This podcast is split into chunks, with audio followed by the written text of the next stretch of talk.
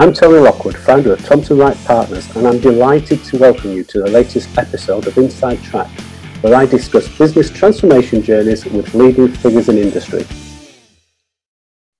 Today I'm delighted to be joined on the podcast by Dr. Jackie Rigby, a scientist turned transformation leader who shares her experience of how a scientific background has been able to be applied really effectively within the transformation space.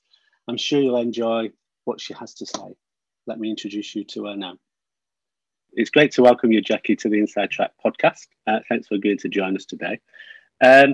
Your career has spanned a range of marketing, operations and change and transformation roles, although it's clear that change has been a significant aspect of all the roles that you've been involved in. But let's start by providing the listeners with a bit of a brief summary of your career to date, really to get the context of what we're going to talk about. Yeah, I've had rather an eclectic career, and I sometimes look back and wonder how on earth I ever got to where I've got to today, but it's been a great ride.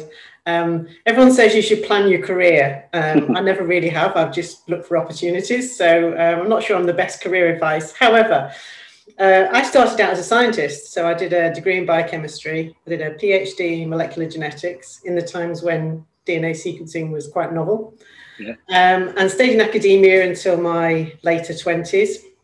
And then realised that I really like talking to people too much because academia is very lonely. And also it's not very customer facing, it's not very commercial. And I sort of realised that I'd missed all those things. So I gave up my time in the lab, which was fun. Used to play five-a-side football with the lads, used to play squash league, used to cut hair in the corner of the lab when we were watching Neighbours on a Friday. Put all that aside and actually went to do some proper work.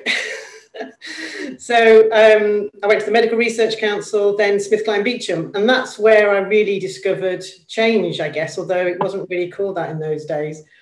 So I started in market research, trained as a business analyst, and very well trained in a blue chip company. Yeah. And the career went from there, project management, program management. Then ended up at the Co-op in the sort of early 2000s, and loved my time there. And again, fantastic company to work for because you learn so much and you're given great opportunities. And that's when I moved from being sort of sitting in IT and working with the business on change and actually then sitting in the business and working with IT on change. So I've sat on both sides of the fence, which is relatively unusual in change. So I've owned P&Ls, I got into marketing, I got into product development, I did business development, but I've always done that through a change lens, as you said, Tony. And had a great career at Co-op in funerals and legal services. I was acting CIO for a while for part of the organisation. I did all sorts. And then left the Co-op and ended up by accident, in my usual career way, but by accident, doing my own thing. Somebody rang me up and said, "Are you working yet, Jackie?" I said, "No." And they said, "Can you come and help me for a few days on this project I'm working on?" So I said, "Yes." Set myself up in business overnight, and the last 7 years is history, as they say.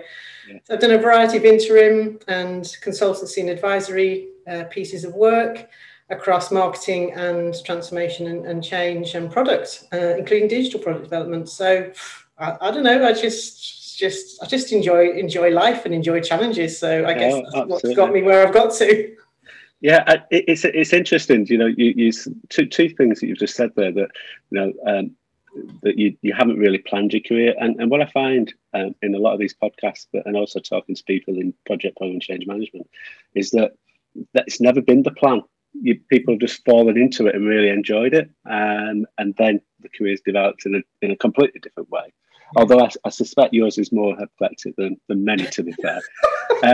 But the second thing is that there's so many people that I know that have been in the Co-op some stage in their career. But the beauty of the Co-op, for those that don't know, is that it's got so many different businesses, hasn't it? So although the PLC brand is the same, you know, you've got retail, you've got funeral, you've got legal, you've got banking, you've got loads of different business units, haven't you? Yeah. And if you've been lucky enough to work across all those different divisions, you know, you've almost got a you've got the broadness of working across multiple sectors, but still within the same organisation.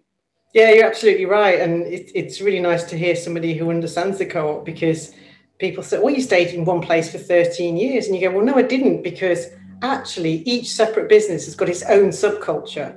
You're all aligned behind the cooperative purpose, but the leader within each of the business units drives their own culture, and each business has got its own challenges. So as you say, it's hugely different if I'm working in the legal business for funerals, if I'm working across with the bank, I was working with insurance. All those cultures are different, both from a regulatory point of view and a leadership point of view. And I don't think I realised since I left how much value I'd got out of nearly 13 years at the co-op. I was worried I'd be left behind having stayed in one place for 13 years, but actually it was almost the opposite. As you said, it's the breadth of experience you can get in somewhere like that, particularly if you move across different departments and different businesses, which I did, that actually has made it really fun to then go off and help in lots of different businesses in lots of different ways, drawing on that experience from different leadership styles, different cultures, different toolkits, different processes, and I look back now and I think that was a really good decision going to the co-op. Yeah, no, absolutely. So we always tend to start this podcast with a question. So, how do you define transformation? It's a great question, and do you know what? I don't get hung up on definitions.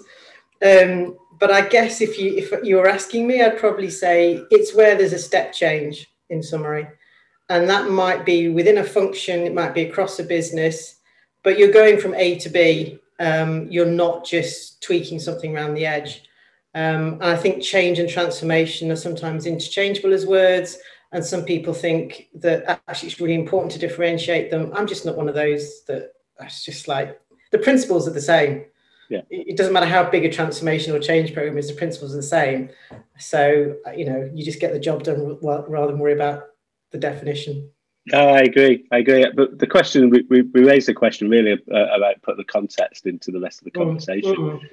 Because like you said, there are quite diverse definitions out there. And it's fascinating when I did something a few weeks ago and just put transformation into Google, and there was something like 1.4 billion pages. Wow. But one of the things I sort of picked up on your LinkedIn profile was you talk about humanizing transformation. So what do you mean by that? Yeah, I mean, it's when I look back at the programs I've worked with and where it's worked well and where I've seen things work less well, I try to put my finger on what is it that really makes the difference, and it is that human element. Whether you look at it, whether you're talking about humans as customers, so you're understanding the customer need and the pain points and making sure that you're meeting those as part of your transformation, or whether it's to do with actually the whole people element of transformation, which is more important than anything else. Transformation often starts in tech, which is always a disaster if it stays in tech. It can start there, but it can't stay there. And the way that I work is holistic. So it's really important that you look at the people, the culture, the processes, the tech, and link that all together in your transformation. And people miss the people side and the culture side. And that's what makes the difference in terms of transformation success for me. Fundamentally, is that human element of the customer and the people, and that's why it's something that just sticks in my heart, I guess. Yeah, no, it's interesting. I was listening to the High Performers podcast with Jake Humphries and Damian Hughes a couple of weeks ago, and there was one. The episode I was listening to was with Christian Horner, the F1,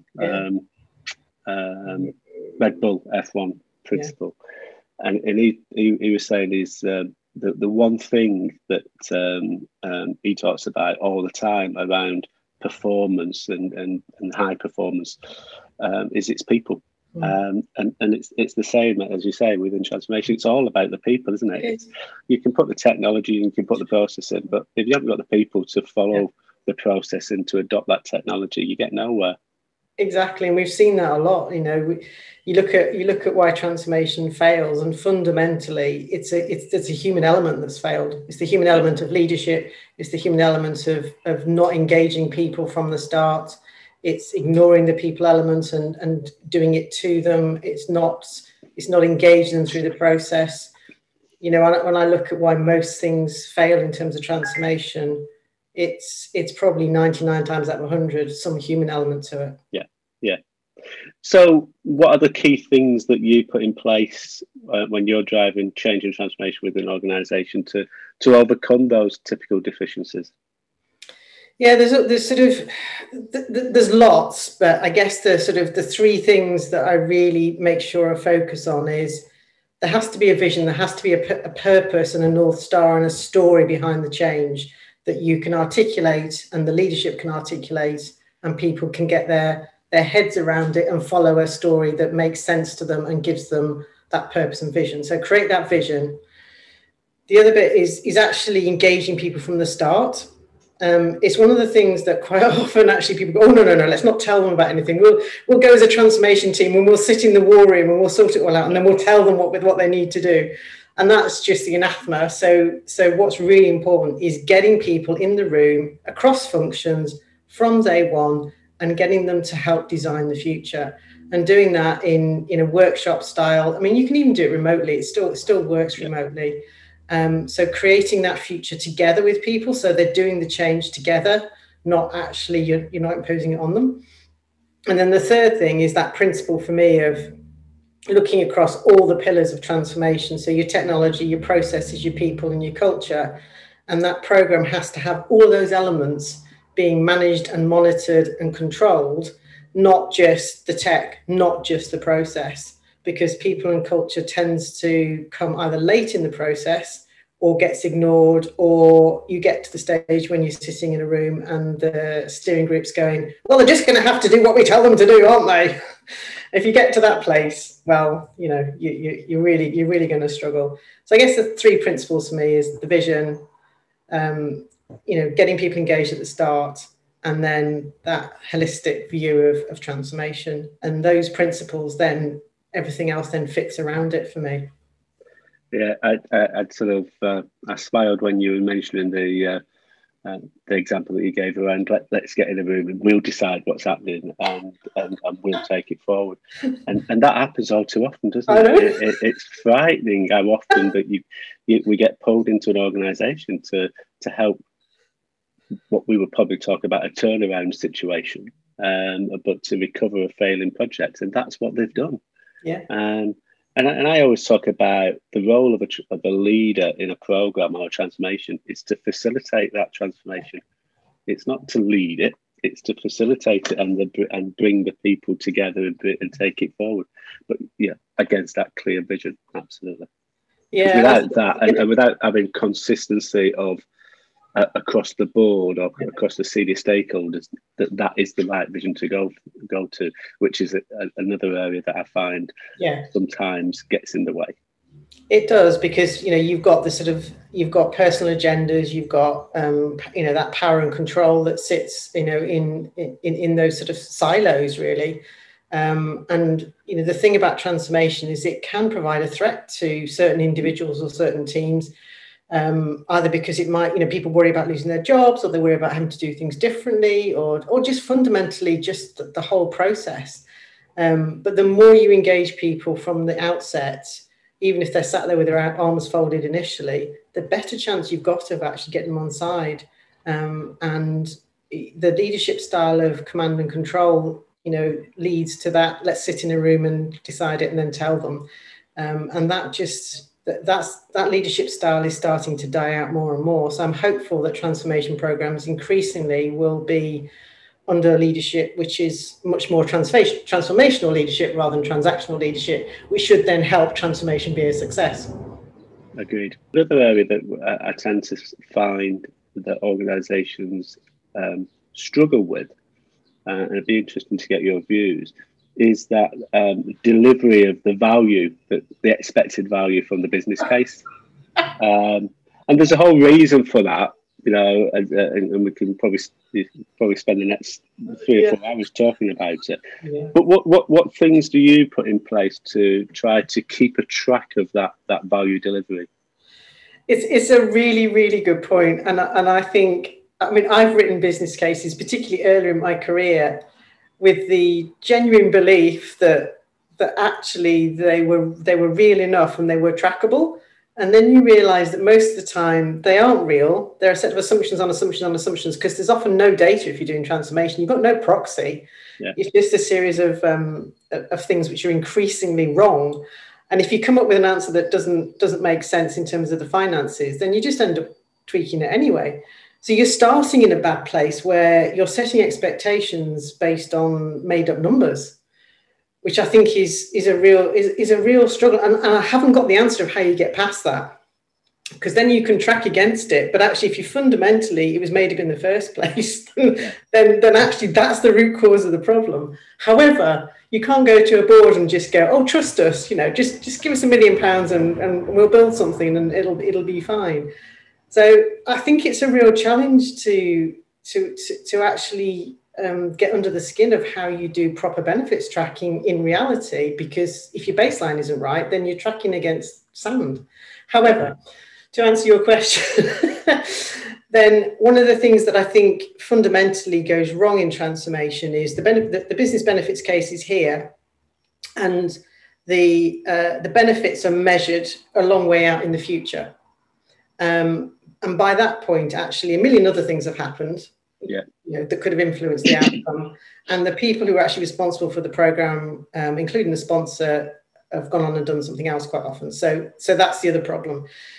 So what I do is I'm looking for those steps along the way, you know, in terms of how can we give a line of sight that looks like we're on the right track for those benefits, and measure those as early as possible before you even get to delivery. Yeah. But again, this is not just about numbers. This is about your people. How are your people feeling? Yeah. How they're responding to change. It's about your processes. It's about your culture, engagement through the program. And it's about your technology as well. So you can set up those interim steps along the way that give you a better line of sight to actually, are you going to get the outcome? And I don't just mean doing a RAG report and doing a risk and issues log. Yeah. I mean, setting your KPIs so you've got interim metrics. It's not easy to do, but the principle of it at least gets you further than disconnecting the outcome over here with your business case, which was made up in the first place. Now, I wondered whether or not your sort of scientific background would influence on that, because presumably a lot of this science and new product development must come from a basis of, we don't know, but we're going to try stuff out, and we don't know what the end result will be. But if following these assumptions, it could look like this.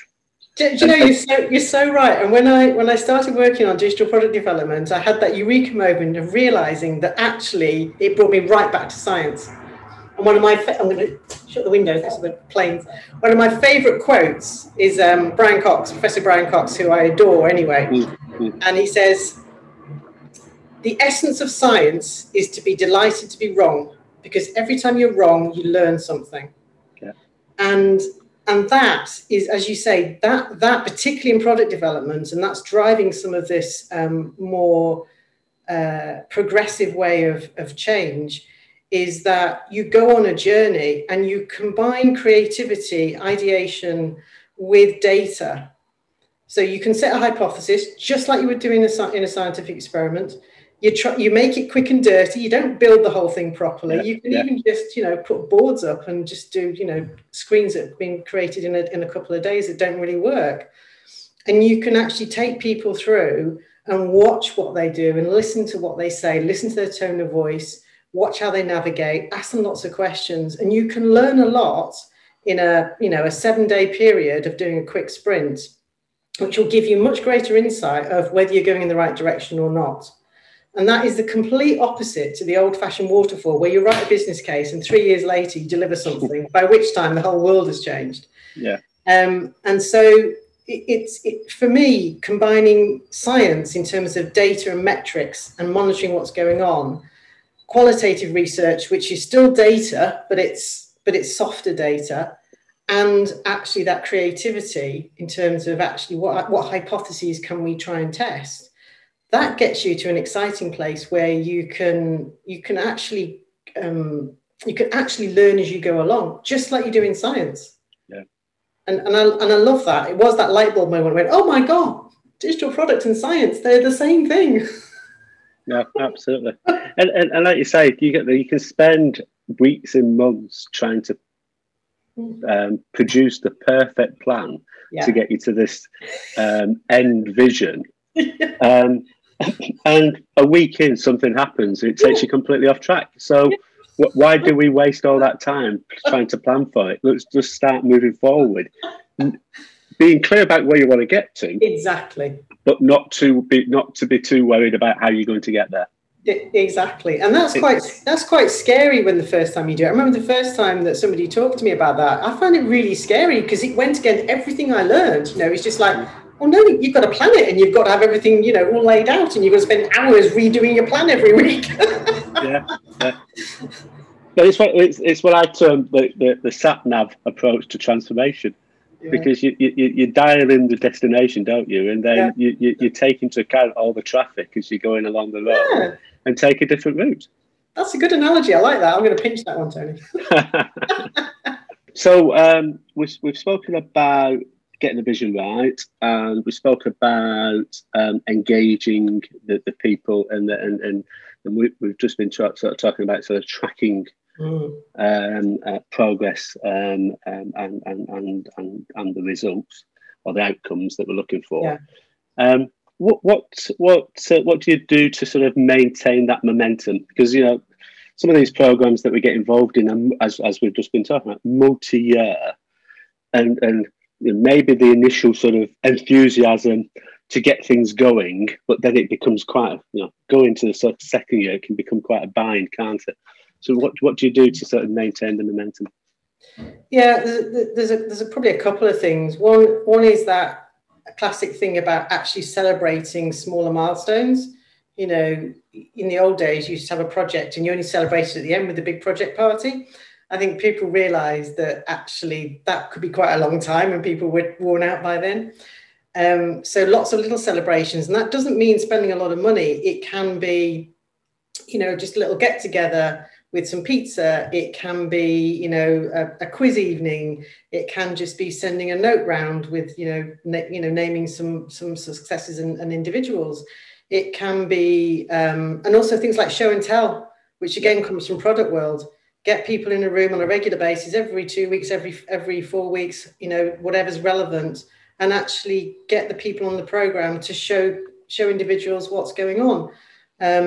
And not just, you know, the tech side, but, you know, the process side or the people side, or, you know, do some customer vox pops, do some, I mean, I've done some great experiences where you actually engage people in the contact center because they're quite often the people who are face-to-face with the customer. Yeah. But because they're the most junior members of the organization, quite often they get ignored, completely wrong. Yeah. So get them involved, get them to look at what's being developed, get them in a room, get some quotes from them, share those around the business, put them on the screens on the wall. So you keep it alive by, again, making it human. Sending out lots of data is good for your finance people, and you need that for your program governance, but it doesn't really engage your people. So bring people to the people and show them and make it come to life. And that helps keep it alive. But any more tips you've got, I'm happy to pinch those as well, Tony. But it's interesting that show and tell is perfect way of just, as you say, stripping back that, you know, any long-term transformation is just a series of shorter, as you say, sprints or deliveries. So every time you've got one, take them through what we've done and how you've got there and how they've been engaged, but equally as they're going through that, again, something that I've sort of tried to put a title against, but show and engage, so that you you know, you're not just waiting to the end of delivery and telling them what you've done. You're actually taking them through, well, we're at this stage, what do you think, and engaging them. And it links back to what you were talking about earlier, just as you say, getting people more actively involved. And and you're right, you know, was it John Timpson has sort of coined this sort of upside down management, hasn't he, where actually as chairman, he's the least important person in the organisation. The most important people are the frontline people. And in the case of, you've just been talking about those call centres, because they get the first-hand experience from the customer. Yeah, they know what the customer's like. Quite often, the people doing the transformation programme have never spoken to any of the customers of that business. Yeah, absolutely. And you say that the leaders of the sponsors of the change tend to be so far away from the front line. You know, they're probably, I'm not saying in every case, because but in a lot of cases they've been away from the front line for so long. In their mind, it's still as it was 10, 15 years ago, and things have moved along massively. Yeah, and people struggle. I mean, it's really hard. People struggle to actually put themselves in the shoes of a customer who isn't like them. You know, well, I like this, and therefore, why don't our customers like it? Or isn't that what our customers want? And actually, you go, well, you're a completely different. You've got completely different attitudes and beliefs. You're a completely different age. You're a completely different life stage to the target customer. So why would you think that actually that's what they want? Let's go and talk to the customer, shall we? And let's see. You know, I don't know either, because I'm not a typical customer. Let's go and talk to the customer. Yeah, yeah.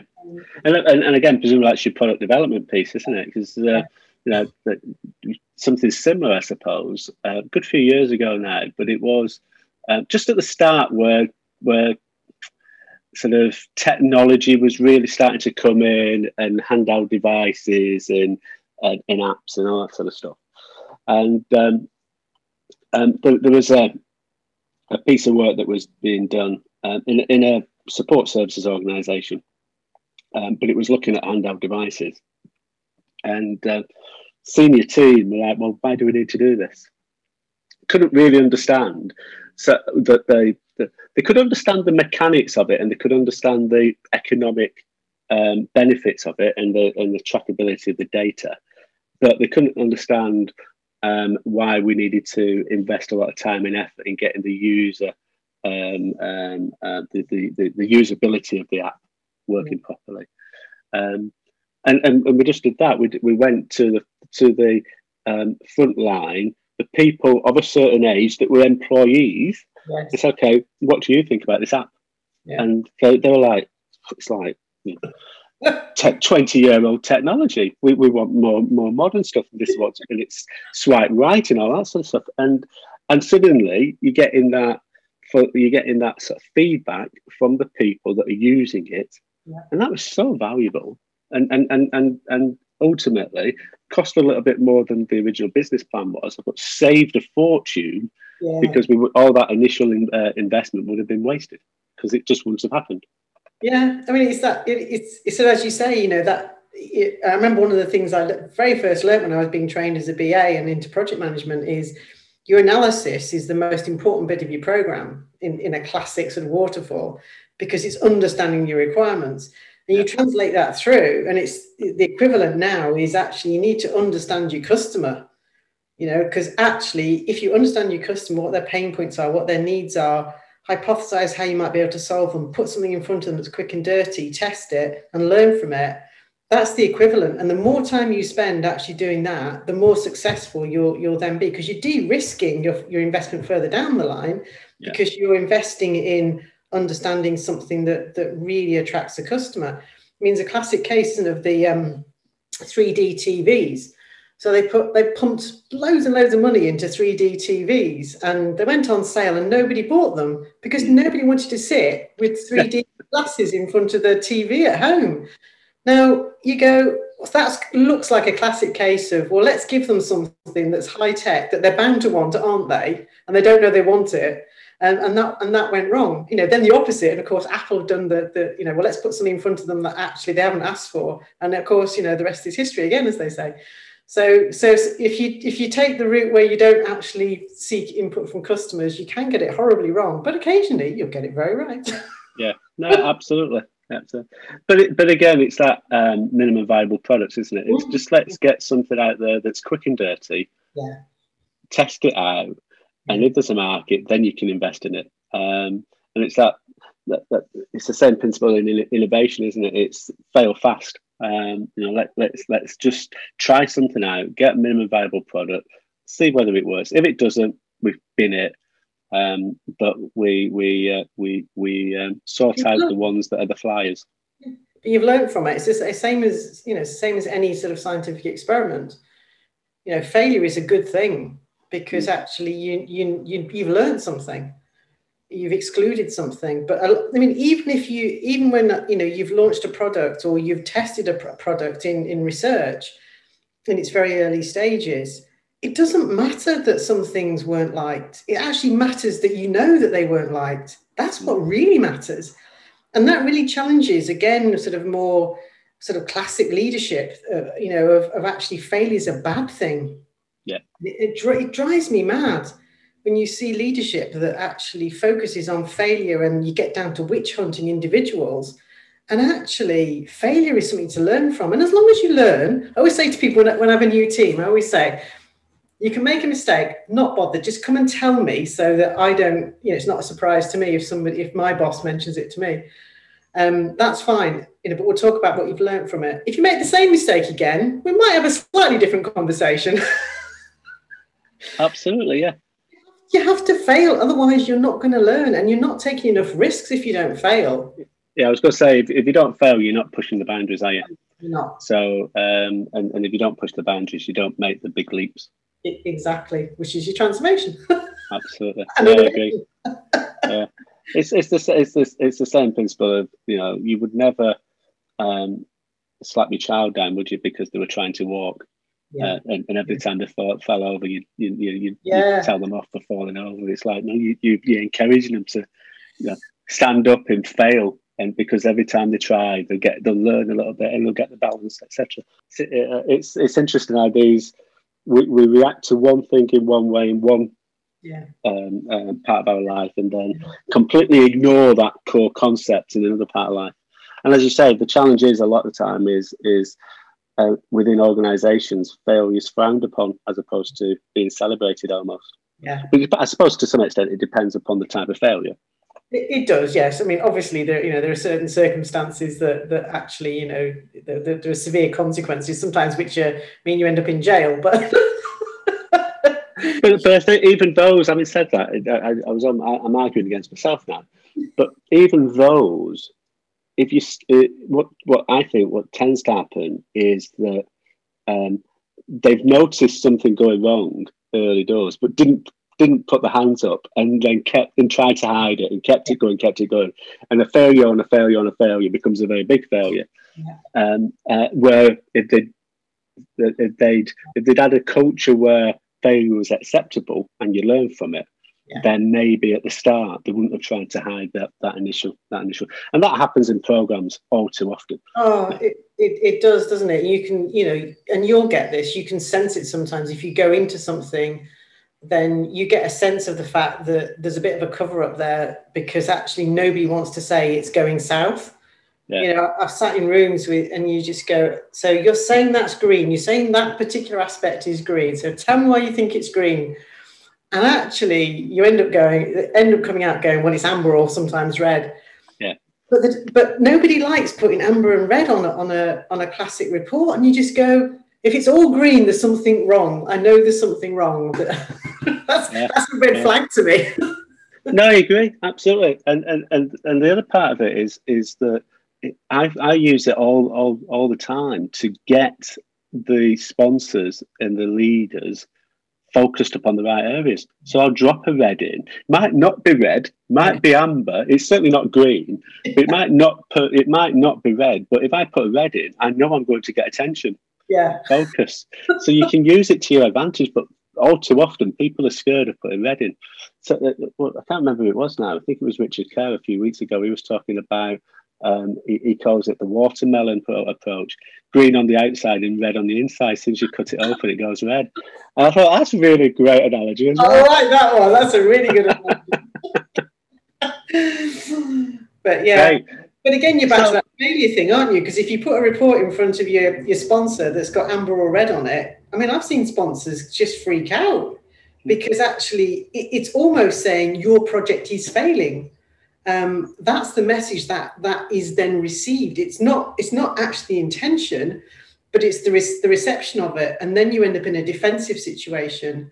And you're back to that failure culture again of failure's wrong. And actually, well, amber's a good thing because you can do something about it. Yeah. Red's a good thing because you can do something about it. If it's all green, then there's probably trouble ahead. No, absolutely. Absolutely. And sometimes it's right just to stop and reflect. Yeah. Because you might end up going down the completely wrong path. Yeah. So you know, it might all be green, but you probably won't end up where you want to get to.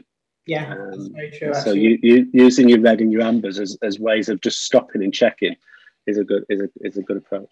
Yeah. So one of the questions we tend to ask a lot is around sort of managing stress, because you know, as we've said already, transformation and change can be stressful for people that are receiving that change, but also stressful for the people that are leading it. So what do you do to alleviate any stress that you feel? My absolute favourite thing is walking, because you know, the number of times I've gone for a walk with my husband and we've walked and talked, and it might not be about what's going on at work, it might be about something else, but just that act of walking and talking either about something completely different so you take your mind off it, or you talk through the problem and actually just externalizing it helps. That's one of my favorite things. Music I find brilliant. You know, it's just, if you're in a bit of a mood, if you're feeling a bit stressed, if you're feeling a bit down, then you choose the right level of, you know, either, you know, high energy or easy listening, and put that on, and that changes my mood enormously, and it's so powerful. And also like a bit of gardening. So yesterday I was out in the garden digging the weeds, sort of going, why are these weeds so fast? But it's quite cathartic. So I'll put a podcast in, do some personal development through my ears, and do some gardening at the same time. So it's, I get two things done. So yeah, they're probably the three top things that I do to get through the stressful times. Yeah, and all of those are just taking you out of the environment that you're in, aren't they, and giving you some space and some time of reflection. And and as you say, doing something to change your emotional state. Yeah. And those are the key lessons, I think, on anything. Any stressful event is just a point in time, isn't it? And if you can extract yourself from that and just give you a bit of time and a bit of space, you can usually find a way through, and that's seems to be the common theme when we ask that question, actually. So we always end the podcast with the question about your one takeaway in terms of change and transformation. If you could only do one thing, or if you could only provide one bit of advice to the listeners, what would that one piece of advice be? It would be engage people right from the start and all the way through. Brilliant, perfect way to end. Thank you very much, Jackie. It was a really good conversation, and. We occasionally get questions. Are you happy if I collate them for you to answer anyone? Of course. Brilliant. Well, thank you very much. Thank you. Cheers, Tony. Thank you, Jackie. Once again, that was a great session, a great podcast. Really delighted that you were able to join us. One of the things I've just taken from there is your comment about red is good because you can always do something about it. So let's take that as a key lesson from today's session, and not worry when we have to record something as red on the next programme, because we can always do something about it. For those of you who haven't already investigated the Transformation Leaders Hub, please do so. It's a community for project, program, change and transformation people. Equally, if you need support in delivering your change programs, TLH provides you with direct access to a large group of really experienced individuals. Irrespective of whether you need someone to join you permanently, on a contract, or provide some short-term consulting support, you'll never have to pay any intermediary fees. A real game changer, in my opinion.